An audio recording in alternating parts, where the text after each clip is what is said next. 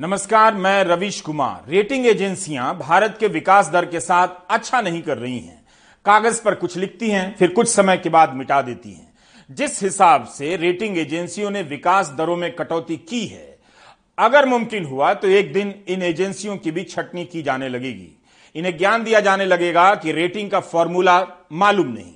Dollar के मुकाबले रुपया 80 के पार चला जाता है। इसे लेकर उसी तरह शांति बनी रहती है। जैसे परमाणु हमले की पुतिन की धमकी के बाद भारत में शांति बनी हुई है। जैसे परमाणु हमला कहीं होगा तो उसका असर भारत में नहीं होगा। पाकिस्तान ने जलवायु संकट में कितना कम योगदान किया, मगर इस संकट की तबाही वो कितना झेल रहा है। भारत में अब सूखे का ऐलान नहीं होता है, मगर खबरें ही बता रही हैं कि उसका असर है। ऐसा नहीं है कि भारत में बारिश और सूखे का खेल नहीं चल रहा। यूपी में ही जहाँ कम बारिश के कारण धान की फ़सल सूख जाने की खबर आ रही थी, वहाँ पिछले चार पाँच दिनों से कई शहरों में भारी बारिश की खबर आ रही है। मूसलाधार बारिश के कारण इटावा में तीन दिनों के लिए स्कूलों में छुट्टी कर दी गई है। कुछ दिन पहले बेंगलुरु डूब गया था, क्योंकि एक झटके में ज़्यादा बरस गया। इस समय अलीगढ़, फिरोजाबाद, इटावा, कासगंज, आगरा से भी इसी तरह की खबरें हैं। भारी बारिश के कारण तीनों चारों जिलों में स्कूल बंद कर दिए गए हैं। मीडिया के बड़े हिस्से के पास सामान्य से कम बारिश होने पर या सामान्य से ज़्यादा बारिश होने पर तबाही को दर्ज करने की ना तो भाषा है और न समझ। तमाम अखबारों में अलीगढ़ की हालत पर जल जमाव और जल भराव की समस्या के रूप में पेश किया गया है। आम शहरों में इसी भाषा में जल जमाव होने पर स्मार्ट सिटी पर ताने मारकर लोग अपनी गली चल देते हैं। समझ और भाषा के स्तर पर मीडिया और नागरिक एक दूसरे के पूरक हो चुके हैं। अदनान ने बताया कि अलीगढ़ में शनिवार से लेकर सोमवार के बीच इतनी बारिश हुई कि लोग स्मार्ट सिटी को कोस कर राहत महसूस करने लगे। अब लोगों की नई समझ यह है कि बेमौसम बरसात हो गई तो इसका मतलब है स्मार्ट सिटी में कोई कमी है। हमने अपनी मूर्खता को नए नए शब्दों से सजा दिया है, ताकि कम से कम बोलने और देखने में हम विद्वान नज़र आए। इस बात की गारंटी किसने दी है कि स्मार्ट सिटी हो जाने से या आईटी सिटी हो जाने से जलवायु संकट का असर नहीं होगा और मूसलाधार बारिश के कारण शहर नहीं डूब जाएगा? अखबारों में अलीगढ़ के कई मोहल्लों के नाम छपे हैं, जिनके बारिश में डूब जाने की खबरें लिखी गई हैं। जिला प्रशासन ने उन लोगों से मकान खाली करने को कहा है, जिन्होंने निचले इलाके में घर बना लिए हैं। ज़ाहिर है, आशंका होगी कि कहीं मकान धस न जाए। अलीगढ़ में 24 सितंबर तक स्कूल बंद कर दिए गए हैं।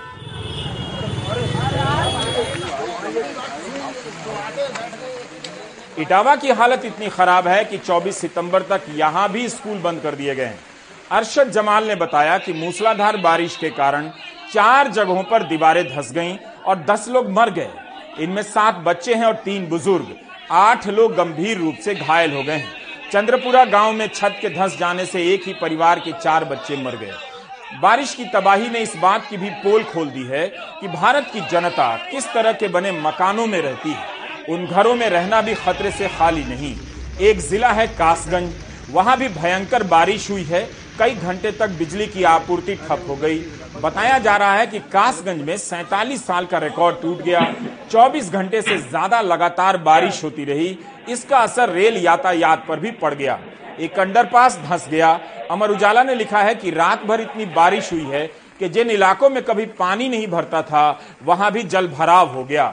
लोग कह रहे हैं कि 25-30 साल में ऐसी बारिश नहीं देखी। रात 11 बजे से लेकर 6 घंटे तक लगातार मूसलाधार बारिश होती रही।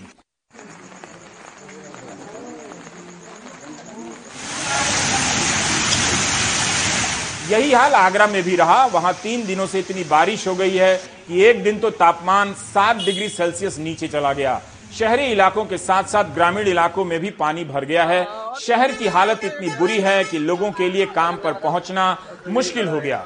मथुरा में भी बारिश का कहर टूटा है। मुख्यमंत्री का कार्यक्रम रद्द हुआ है। कई जिलों के अखबार शहर के डूब जाने की तस्वीरों से भरे पड़े हैं। फ़सलों को भी भारी नुकसान पहुँचा है।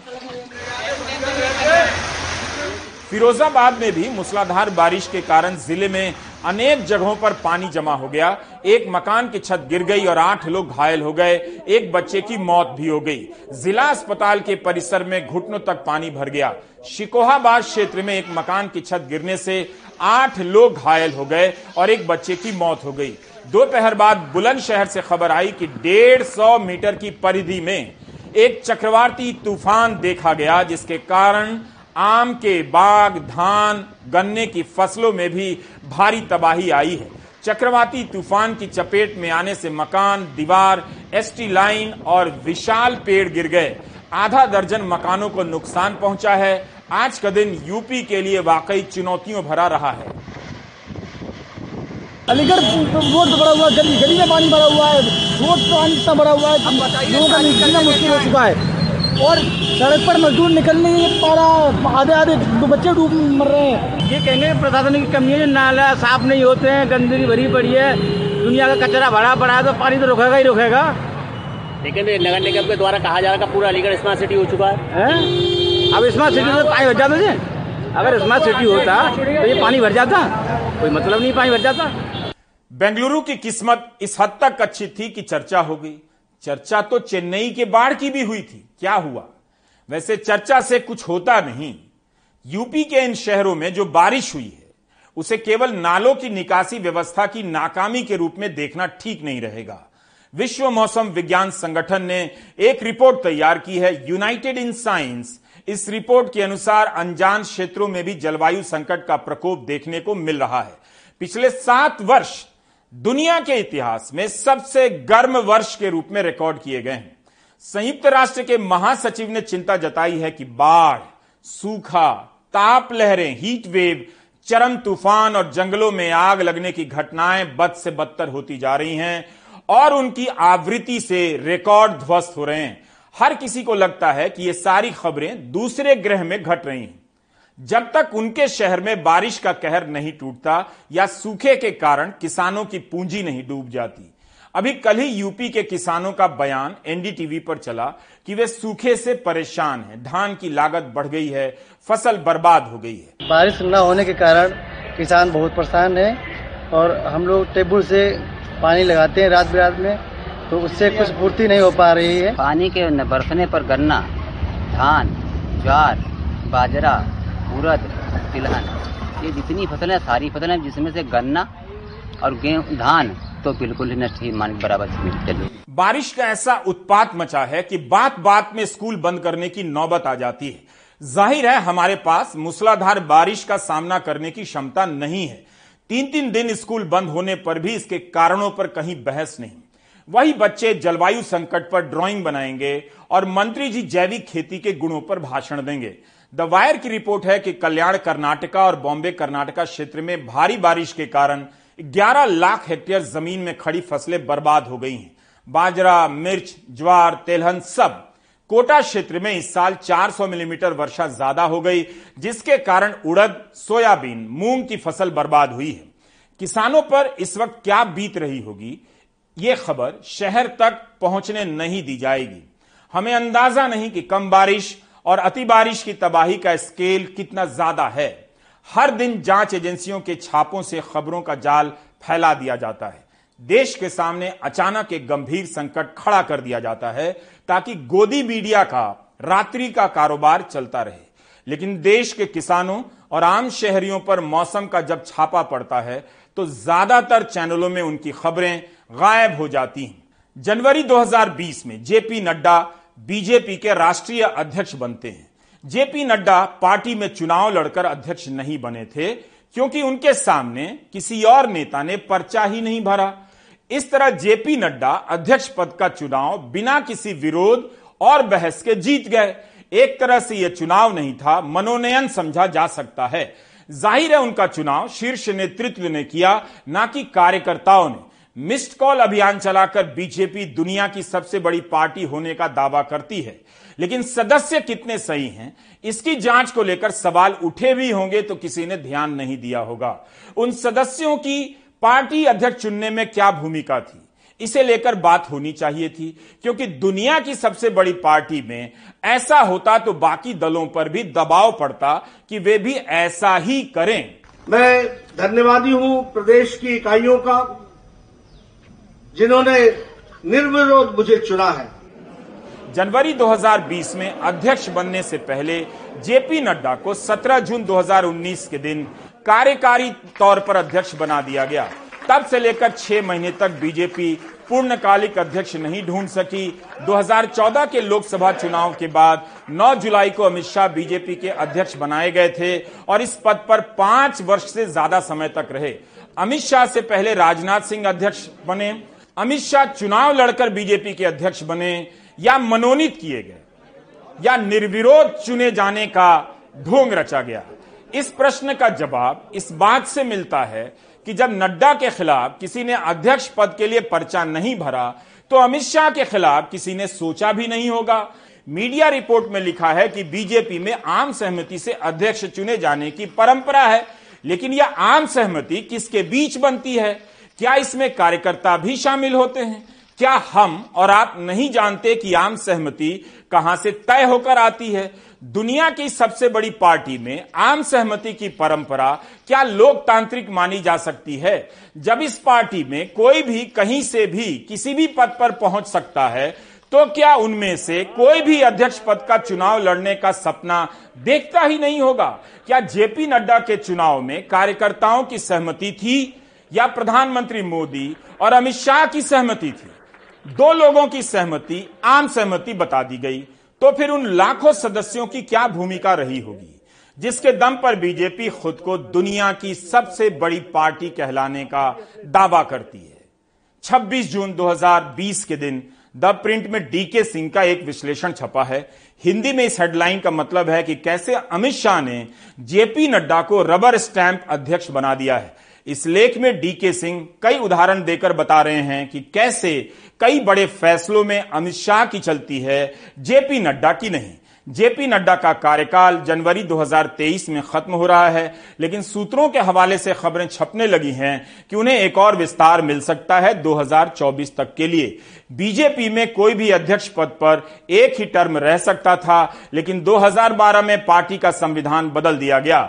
नए नियम के मुताबिक तीन तीन साल के लिए दो बार अध्यक्ष पद पर कोई रह सकता है, यानी छह साल के लिए। मूल बात यह है कि हमारे सामने किसी भी दल के राष्ट्रीय अध्यक्ष चुने जाने की पारदर्शी व्यवस्था नहीं है। यह सवाल बेहद महत्वपूर्ण है। इस सवाल के ज़रिए आप राजनीतिक दलों के भीतर कैसे निर्णय लिए जाते हैं यह जानना चाहते हैं। व्यवस्था पारदर्शी होगी तो आपका भरोसा ज़्यादा बढ़ेगा। लेकिन इससे भी बड़ा एक और सवाल है। अध्यक्ष कैसे भी चुना जाए, आपको अंदाज़ा लग जाता है कि रबर स्टैंप है या किसका आदमी है। लेकिन इन दलों में पैसा कौन लगा रहा है? हज़ार हज़ार करोड़ रुपए का इलेक्टोरल बॉन्ड कौन खरीद रहा है? आप ये कभी नहीं जान सकते, क्योंकि मोदी सरकार ने इलेक्टोरल बॉन्ड का कानून ही इस तरह से बना दिया है। अध्यक्ष कैसे भी चुना जाए, अगर पार्टी और राजनीति करोड़ों रुपए का बॉन्ड खरीदने वाले, अज्ञात लोगों के इशारे में चले यह ज़्यादा खतरनाक है। जब पूंजी ही गुप्त है, पारदर्शी नहीं है, तब सारे फैसले गुप्त माने जाने चाहिए। सारे फैसले किसी और के और किसी और के लिए माने जाने चाहिए। अच्छी बात है कि कांग्रेस अध्यक्ष के चुनाव के बहाने आंतरिक लोकतंत्र की चर्चा हो रही है। आज राहुल गांधी ने भी प्रेस कॉन्फ्रेंस में एक नहीं, कई बार इससे जुड़े सवालों का सामना किया और तंज भी किया कि इस देश में एक ही नेता हैं जो प्रेस कॉन्फ्रेंस तक नहीं करते हैं। राहुल ने उस एक नेता का नाम नहीं लिया। उन्हें नाम लेकर बताना चाहिए था कि प्रधानमंत्री मोदी ने आठ साल में एक बार भी खुली प्रेस कॉन्फ्रेंस नहीं की है। पत्रकारों के सवालों का खुली प्रेस कॉन्फ्रेंस में सामना नहीं किया है। कांग्रेस में कई नेता आगे आ रहे हैं जो अध्यक्ष पद का चुनाव लड़ना चाहते हैं। अब यह सवाल अलग से जुड़ रहा है कि कौन बाहर की पार्टी के इशारे पर लड़ रहा है और कौन कांग्रेस के भीतर लोकतंत्र बहाल करने के लिए लड़ रहा है। It's interesting to me that everybody asks the question about when the Congress party election is going to take place. Who is going to fight the Congress party election? But you do not do this about any other political party in the country. You do not ask this question about the BJP. You do not ask this question about the RSS. You do not ask this question about the communists. You do not ask this question about the Samajwadi about the BSP, You don't ask this question. Chief Minister has said that the Congress अध्यक्ष पद के चुनाव को लेकर पूछे गए सवाल पर राहुल गांधी का मुख्य निशाना बीजेपी रही। दरअसल भारत जोड़ो यात्रा और कांग्रेस में अध्यक्ष पद के चुनाव को लेकर बीजेपी लगातार हमलावर है। जवाब में कांग्रेस 2020 में जेपी नड्डा को बीजेपी अध्यक्ष बनाए जाने की प्रक्रिया पूछ रही है। बीजेपी के साथ इन आरोप प्रत्यारोपों के बीच भारत जोड़ो यात्रा के पंद्रहवें दिन राहुल गांधी ने अपनी पार्टी के मुतलिक भी एक बड़ा संदेश दिया। कहा कि कांग्रेस का अध्यक्ष पूरे देश के लिए होता है, उसके पास कोई और पद नहीं हो सकता। जो व्हाट वी हैव डिसाइडेड जो हमने उदयपुर में डिसाइड किया, वो कांग्रेस पार्टी का एक कमिटमेंट है। तो I expect that commitment will be maintained Rahul Gandhi का बयान अशोक गहलोत की उस दलील के उलट है जिसमें उन्होंने राष्ट्रीय अध्यक्ष पद के साथ साथ सीएम पद पर बने रहने में भी कोई दिक्कत नहीं बताई थी। एक नॉमिनेट होते हैं वो दो पद होते हैं। जहाँ कोई हाईकमान नॉमिनेट करते हैं वो दो पद कहलाते हैं। ये चुनाव ओपन है सबके लिए। कांग्रेस अध्यक्ष चुनाव ओपन है। इसमें कोई भी खड़ा हो सकता है। ये तो जो नौ हज़ार लोग हैं, नौ हज़ार में से कोई भी व्यक्ति खड़ा हो सकता है, चाहे वो एमपी है एम एल एमएलए मंत्री है, मुख्यमंत्री है। कल कोई कहते कि राज्य का मंत्री, मैं खड़ा होना चाहता हूँ। तो वो हो सकता है, वो मंत्री भी रह सकता है और कांग्रेस अध्यक्ष भी बन सकता है। राहुल गांधी के बयान से सचिन पायलट खेमे की उम्मीदों को और बल मिला है।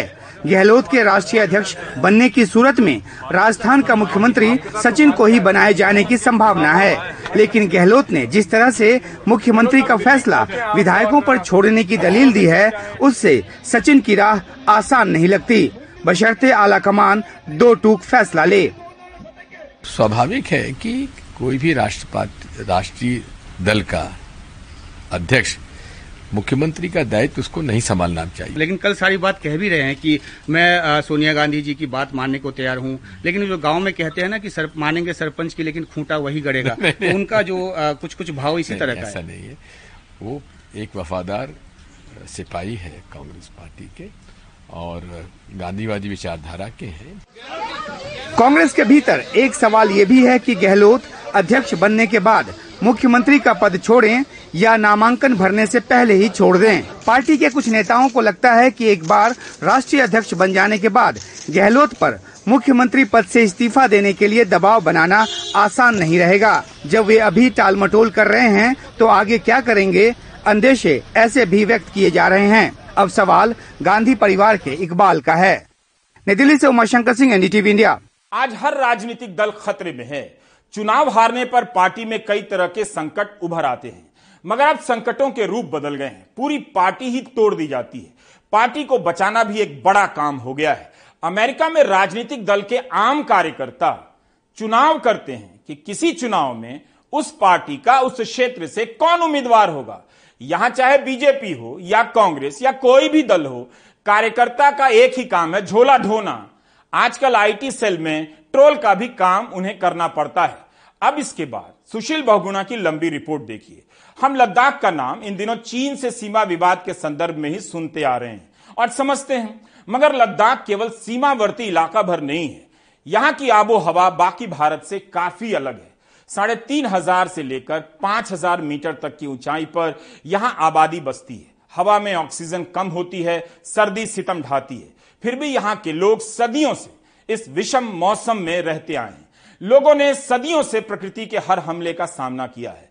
मगर अब शहरीकरण और नई जीवन शैली तरह तरह की बीमारियाँ लेकर आ रही हैं। लद्दाख में स्वास्थ्य व्यवस्था का ढांचा इन बढ़ती बीमारियों के आगे छोटा पड़ने लगा है। दिल्ली एम्स के डॉक्टर अशोका मिशन के तहत इलाज करने जाते हैं, मगर वह काफ़ी नहीं। लद्दाख केंद्र शासित प्रदेश बन गया है तो इसकी स्वास्थ्य व्यवस्था भी स्थायी और बेहतर बननी चाहिए। ताकि इलाज के लिए यहाँ के लोगों को चंडीगढ़ और दिल्ली की दौड़ लगाने से छुटकारा मिल जाए।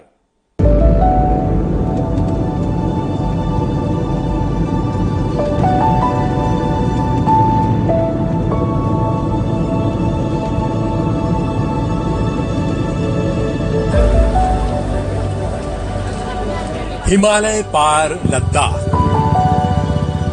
एक सर्द रेगिस्तान।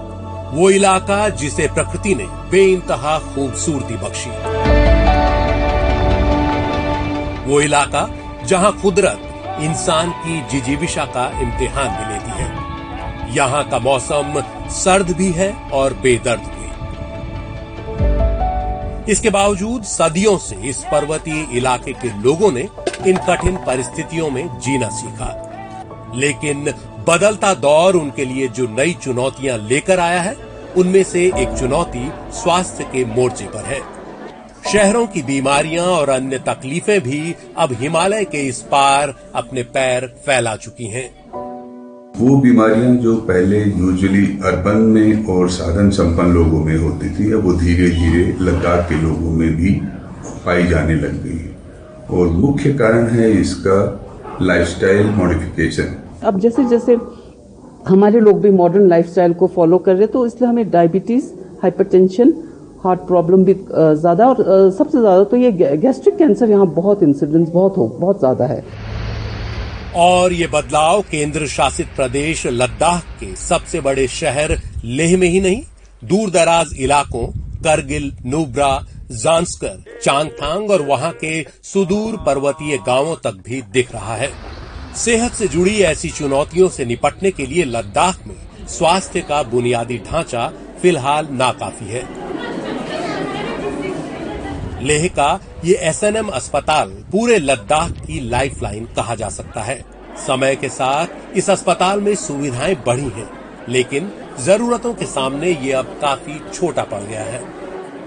तो हमारे पास बिल्कुल सुपर स्पेशलिस्ट हॉस्पिटल बिल्कुल नहीं है।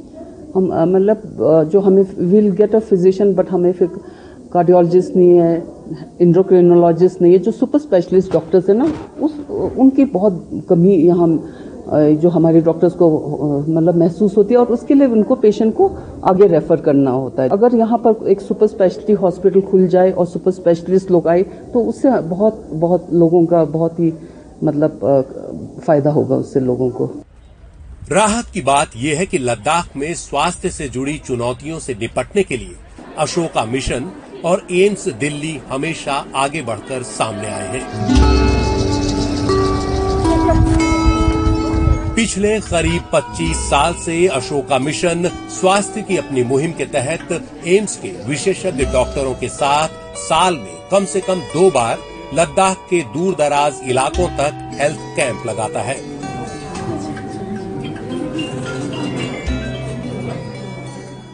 हम लोगों ने बहुत पहले से ही, मैं पंद्रह, सत्रह साल से जुड़ा हुआ हूँ, लेकिन ये एम्स के साथ तो हम, हमारा अशोका मिशन का संबंध जो है पिछले 25 साल से है।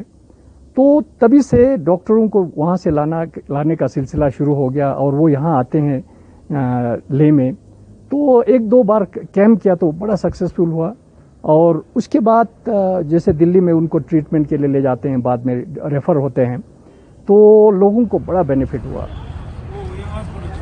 लद्दाख जैसे सर्द रेगिस्तान में यहाँ के लोगों की जो स्वास्थ्य की समस्याएँ हैं, एक तो यहाँ के बहुत ही कठिन मौसम से जुड़ी हुई होती हैं, इसके अलावा यहाँ की मेहनत कश ज़िंदगी, और इसके अलावा अब जो लाइफस्टाइल डिज़ीज़ हैं, बाकी बड़े शहरों की तरह, वो भी यहाँ काफ़ी तादाद में उसके मरीज़ भी अब देखने को मिल रहे हैं।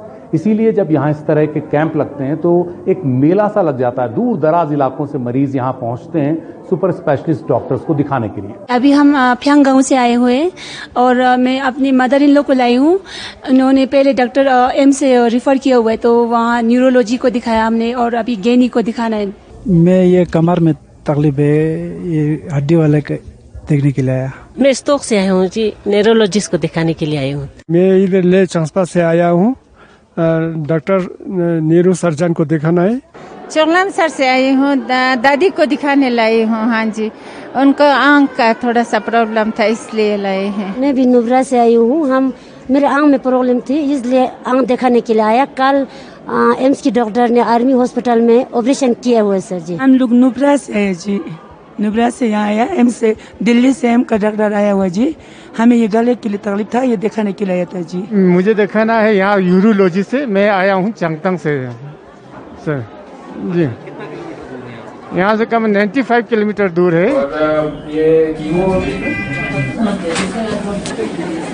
कुछ ही दिन के कैंप में ऐसे हज़ारों मरीज़ यहाँ विशेषज्ञ डॉक्टरों से इलाज करवाने पहुँचते हैं। लद्दाख में स्वास्थ्य समस्याओं को लेकर सरकार की ओर से कोई विस्तृत और गहन रिसर्च अभी तक सामने नहीं आई है। लेकिन एम्स के डॉक्टरों का अनुभव यहाँ स्वास्थ्य की बदलती चुनौतियों को कुछ इस तरह बयां करता है। जब हम यहाँ पहली बार आए थे तो हमने सोचा था कि हम वैसे ही जा रहे हैं, यहाँ तो डायबिटीज़ होगी नहीं, क्योंकि इतना हिल एरिया लोगों को इतना चलना पड़ता है, फिर ट्रेडिशनल खाना है। सो उस वजह से डायबिटीज़ हमें उम्मीद थी कि यहाँ बिल्कुल नहीं होगी, लेकिन जब आए तो देखा कि यहाँ भी डायबिटीज़ उतनी है जितनी हमें बाकी शहरों में मिल रही है, जितनी हम दिल्ली में देखते हैं, उतनी ही डायबिटीज़ कॉमन है। एक तो गेस्ट्राइटिस का प्रॉब्लम काफ़ी है और दूसरा स्टमक कैंसर का भी रिस्क ज़्यादा है। बहुत लोगों में जो है स्टमक कैंसर और ये काफ़ी एडवांस स्टेज पे पाया जाता है। अर्ली स्टेज में डिटेक्ट करना थोड़ा सा मुश्किल है यहाँ पे, क्योंकि इतनी ज़्यादा सुविधाएँ नहीं है और जो इंडोस्कोपिक फैसिलिटीज़ भी हैं, वो बेसिक लेवल की है। ये चिंता की बात है कि लद्दाख में कैंसर के मामलों में काफ़ी तेज़ी आई है। शोध पत्रिका international journal of cancer and treatment में अप्रैल 2009 से अप्रैल 2019 के बीच लद्दाख में 10 साल की रिसर्च पर आधारित एक रिपोर्ट छपी है। डॉक्टर सज्जाद हुसैन के नेतृत्व में 444 कैंसर मरीजों पर शोध किया गया। इनमें गैस्ट्रोइंटेस्टाइनल कैंसर के मरीज़ इक्यावन दशमलव तीन पाँच फ़ीसदी थे जबकि नौ दशमलव छह आठ फ़ीसदी मरीज़ फेफड़ों के कैंसर और नौ दशमलव दो चार फ़ीसदी मरीज़ लिवर कैंसर से पीड़ित थे। आंकड़े साफ़ बता रहे हैं कि इस पर्वतीय इलाके में आधे से ज़्यादा केस पेट और आंत के कैंसर के हैं। और अधिकतर मरीजों को कैंसर का पता तब लगता है जब वो एडवांस्ड स्टेज में पहुँच चुका होता है। और सबसे बड़ा प्रॉब्लम हम लोग जो जा, कारण जानने की कोशिश में कभी कभी लगे रहते हैं तो एक तो खाने पीने का है एक कुछ महत्व थोड़ा बहुत कंट्रीब्यूशन हो सकता है कुछ जेनेटिक फैक्टर्स भी हो। पर ज़्यादा संभावना ये खाने पीने लाइफस्टाइल से है, क्योंकि यहाँ के लोगों का जीवन काफ़ी संघर्षशील होता है। झाड़ों में, सर्दी में कई बार काफ़ी चीज़ें मिलती है, नहीं मिलती है तो उनको प्रिजर्व करके रखना पड़ता है। और प्रिजर्व मीट में कई बार कई जगह पाया गया है कि उसमें होने से वो उसका उपयोग लेने से गैस्ट्रिक कैंसर या स्टमक कैंसर की संभावना बढ़ जाती है।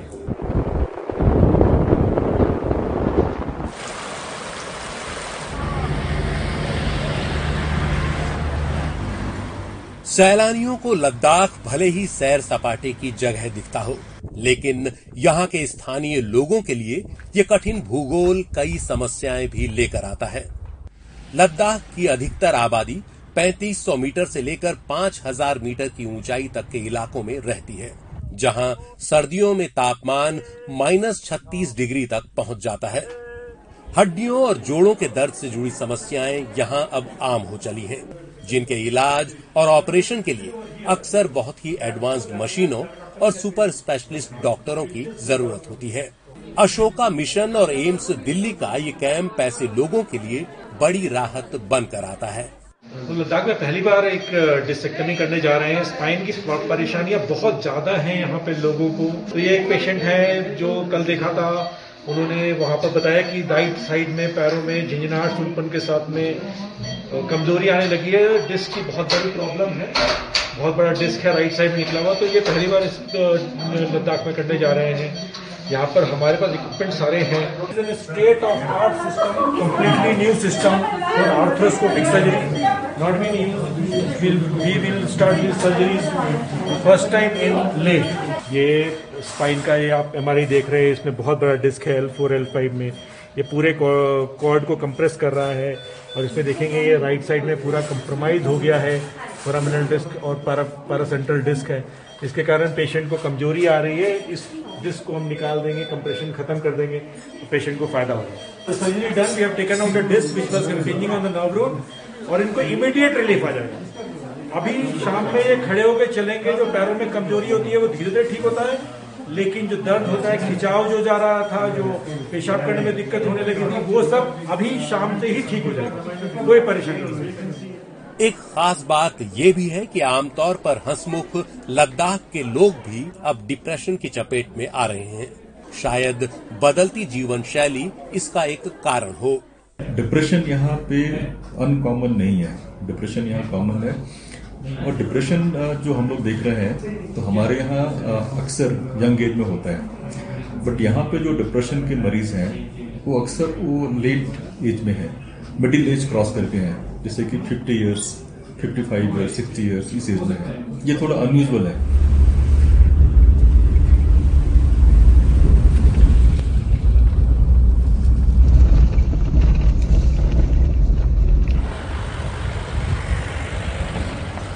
लद्दाख में सर्दी जितना सताती है, चिलचिलाती धूप भी आँखों और त्वचा का उतना ही बड़ा इम्तिहान लेती है। लेह में एम्स के डॉक्टरों के आई कैंप में एक हफ़्ते में ही सैकड़ों ऑपरेशन बताते हैं कि ये समस्या यहाँ किस कदर छाई हुई है।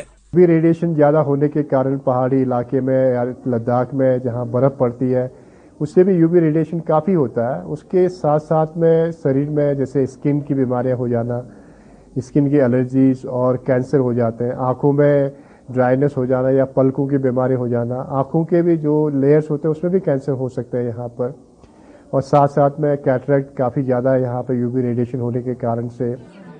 तमाम पर्वतीय इलाकों की तरह लद्दाख में भी महिलाओं पर घर की जिम्मेदारियों का बोझ सबसे ज़्यादा रहता है। घर से लेकर खेत तक के कामों में कई बार उनकी तकलीफें जैसे खोसी जाती हैं। खास तौर पर गर्भवती महिलाओं के लिए यहाँ का मौसम एक बड़ी चुनौती रहता है। मैंने ऑब्ज़र्व किया यहाँ पर कि बहुत हाई एल्टीट्यूड की जगह है। तो जो गर्भवती महिलाएँ हैं हाई एल्टीट्यूड पे ऑक्सीजन की कमी के कारण जो गर्भ में भ्रूण और जो फीटस की ग्रोथ है, वो मुझे जो कल ऑब्ज़र्व हुआ महिलाओं के बच्चों जब माँ के पेट में रहते हैं, वो काफ़ी कमज़ोर हैं। और जो यहाँ डॉक्टर से मैंने बात की और लेबर में पाया जो प्रसव से पहले ही उनको ब्लड प्रेशर की महिलाएँ अगर हम देखें दिल्ली या प्लेन्स के एरिया में सात से दस प्रतिशत महिलाओं को अगर प्री क्लैम्स या ब्लड प्रेशर की समस्या है, यहाँ पर अप टू थर्टी परसेंट तीस प्रतिशत महिलाओं को ये परेशानी है और ये गंभीर प्रेगनेंसी की कॉम्प्लिकेशन है। गंभीर बीमारियों से ग्रस्त आम लोगों को इस कैंप से एक सुविधा ये है कि लेह में एम्स के डॉक्टरों को दिखाने के बाद अशोका फाउंडेशन की मदद से वो दिल्ली जाकर आगे का इलाज करवा सकते हैं। यहाँ से जो रेफर करते हैं तो हम उनको वहाँ पर एम्स में ले जाके अच्छा सा मतलब उनका ट्रीटमेंट करते हैं। और जो बहुत जो गरीब हो, जिसके पास कुछ भी नहीं होगा तो कुछ ना कुछ रास्ता निकल जाते हैं तो वहाँ जाके इलाज हो जाता है जी। लेकिन एम्स जैसे अस्पतालों की मदद की भी एक सीमा है। लद्दाख अब एक केंद्र शासित प्रदेश बन चुका है। करीब साठ हज़ार वर्ग किलोमीटर के इस इलाके के लोगों के स्वास्थ्य के लिहाज से लेह का एसएनएम अस्पताल अब छोटा पड़ रहा है। हालाँकि इसे अब मेडिकल कॉलेज बनाने का ऐलान हो चुका है। लेह के अलावा करगिल में भी एक जिला अस्पताल है जिसका अब विस्तार हो रहा है। करगिल में भी 25 सितंबर से 1 अक्टूबर तक अशोका मिशन एम्स के सहयोग से एक मेडिकल कैंप लगा रहा है। इसके अलावा नुब्रा द्रास चांगथांग और जांस्कर में भी सब डिस्ट्रिक्ट हॉस्पिटल हैं, लेकिन वहाँ स्वास्थ्य की सुविधाएँ बहुत ज़्यादा नहीं हैं। पूरे लद्दाख इलाके के लिए, जो अब एक केंद्र शासित प्रदेश है, और जिसमें ऐसे दूर दराज के इलाके हैं, चांगथांग हो गया, नूबरा हो गया, या फिर करगिल इलाका हो गया, उस पूरे इलाके के लिए, उसकी स्वास्थ्य सुविधाओं के लिए यही सबसे बड़ा अस्पताल है, जो एक जिला स्तर का अस्पताल है। लेकिन यहाँ की जो बढ़ती ज़रूरतें हैं, और जिस हिसाब से बेतहाशा पर्यटन यहाँ बढ़ा है, ये अस्पताल अब काफ़ी ज़रूरतों के हिसाब से छोटा पड़ गया है। लद्दाख की बढ़ती स्वास्थ्य जरूरतों की चुनौती से निपटने के लिए जानकार मुख्य तौर पर दो स्तरों पर काम करने पर ज़ोर देते हैं। पहला, लेह जैसे अस्पताल में सुपर स्पेशलिटी सुविधाएँ और सुपर स्पेशलिस्ट डॉक्टरों की नियुक्ति की जाए। यहाँ पे एक तो कोई ना कोई निरो वाला आदमी होना चाहिए, चाहे जो यहाँ का डिस्ट्रिक्ट हॉस्पिटल है, उसमें कोई लाया जाए। यहाँ के मरीजों की सबसे ज़्यादा जो मरीज़ है, वो है माइग्रेन के। माइग्रेन के मरीज़ मतलब अगर डेढ़ सौ मरीज़ की बात किया तो उसमें से अस्सी नब्बे मरीज़ जो है वो माइग्रेन के ही होते हैं। तो वो, उसका मतलब ये है कि क्योंकि न्यूरोलॉजिस्ट का अभाव है यहाँ पे तो वो उचित ढंग से ट्रीटमेंट उनका नहीं हो पा रहा है। जैसे गवर्नमेंट ने अनाउंस किया है कि यहाँ मेडिकल कॉलेज खुलेगा तो उसमें मैं चाहूँगा कि कुछ ऐसी स्पेशलाइज एरिया हो, क्योंकि यहाँ पर ट्रॉमा ज़्यादा होता है तो एक ट्रॉमा सेंटर होना चाहिए। साथ साथ में कैंसर ज़्यादा होने के कारण कैंसर का अलग विभाग होना भी अति आवश्यकता यहाँ पर है। जानकारों के मुताबिक सरकार की नीति के तहत कोशिश ये भी होनी चाहिए कि वो बीमारियों को बढ़ने देने से पहले ही रोकथाम पर ज़ोर दे। पहली बात तो फैसिलिटी उपलब्ध होनी चाहिए और उसको चलाने के लिए उसके लिए ट्रेन लोग भी उपलब्ध होने चाहिए। और सिर्फ़ लेह में उपलब्ध होने से फ़ायदा नहीं है बल्कि वो पेरिफेरल पार्ट में कुछ हद तक चाहे हो सकता है पूरे स्तर पर ना हो लेकिन कुछ हद तक ज़रूरी है कि उसकी उपलब्धता होनी चाहिए। ताकि काफ़ी सारी जांचें जो हैं वहीं पर की जा सके। और जाँच अगर वहाँ नहीं भी की जा सकती है तो कम से कम वहाँ पर उनके जाँच के सैंपल कलेक्ट कर लिए जाएँ और आप एक सेंट्रल जगह पर लाकर उसको जाँच पूरा कर सकें। ताकि मरीज़ को बार बार जंस्कार वैली और कारगिल से इधर लेह तक नहीं आना पड़े। प्रिवेंटिव एस्पेक्ट पर सरकार ज़ोर दे तो वो बीमारियाँ यदि हम होने ही नहीं दे तो वो काफ़ी कुछ इन्वेस्टमेंट के हिसाब से यदि हम सोचें तो वो ज़्यादा प्रोडक्टिव होगा इसका सबसे अच्छा एग्ज़ाम्पल हमें Scandinavian country Denmark Norway Sweden में देखने को मिलता है। सेवेंटीज के दशक में वहाँ पर कॉर्नरी आर्टरी डिज़ीज़ भी चरम पर था। तो सरकार ने सिर्फ़ उसके इलाज प्रोवाइड करने के बजाय उसके प्रिवेंशन पर काफ़ी ध्यान दिया। खान पान एक्सरसाइज और जितने भी एस्पेक्ट हो सकते हैं इससे रिलेटेड उस पर उन्होंने काफ़ी इन्वेस्ट किया और उसका नतीजा ये है कि इस समय उन कंट्रीज़ में कॉर्नरी आर्टरी डिज़ीज़ का इंसिडेंस दुनिया में न्यूनतम स्तर पर है।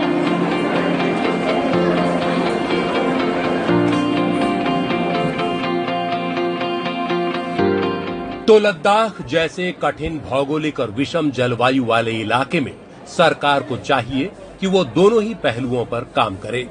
एक और लेह में इलाज के लिए सुपर स्पेशलिस्ट विभाग और डॉक्टरों का बंदोबस्त करे, लेकिन उससे भी ज़्यादा ज़रूरी बात ये कि दूर दराज इलाकों में प्राथमिक स्वास्थ्य उपचार और जाँच की सुविधाएँ विकसित करे, ताकि लोगों को अधिकतर बीमारियों के इलाज के लिए दूर लेह आने की ज़रूरत न पड़े। और यहाँ वही लोग आए जिन्हें वास्तव में सुपर स्पेशलिस्ट सुविधाओं की ज़रूरत है। लेह से सुशील बहुगुणा की रिपोर्ट, एनडीटीवी इंडिया।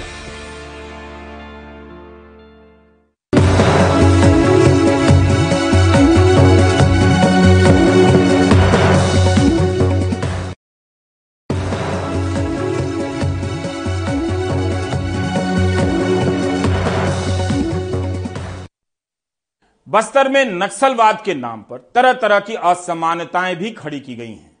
आत्मसमर्पण करने वाले कई नक्सलियों का आरोप है कि उनकी नसबंदी करा दी गई। पुलिस अब इनकी नसबंदी खुलवा रही है। अनुराग द्वारी की ये रिपोर्ट देखिए।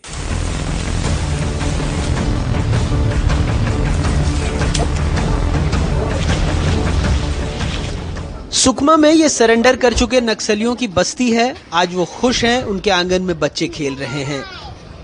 लेकिन जब जंगल में हथियार थामकर घूम रहे थे तो बच्चों के बोली की उम्मीद नहीं थी क्योंकि नक्सलियों को गोली चलाने वाले हाथ चाहिए थे।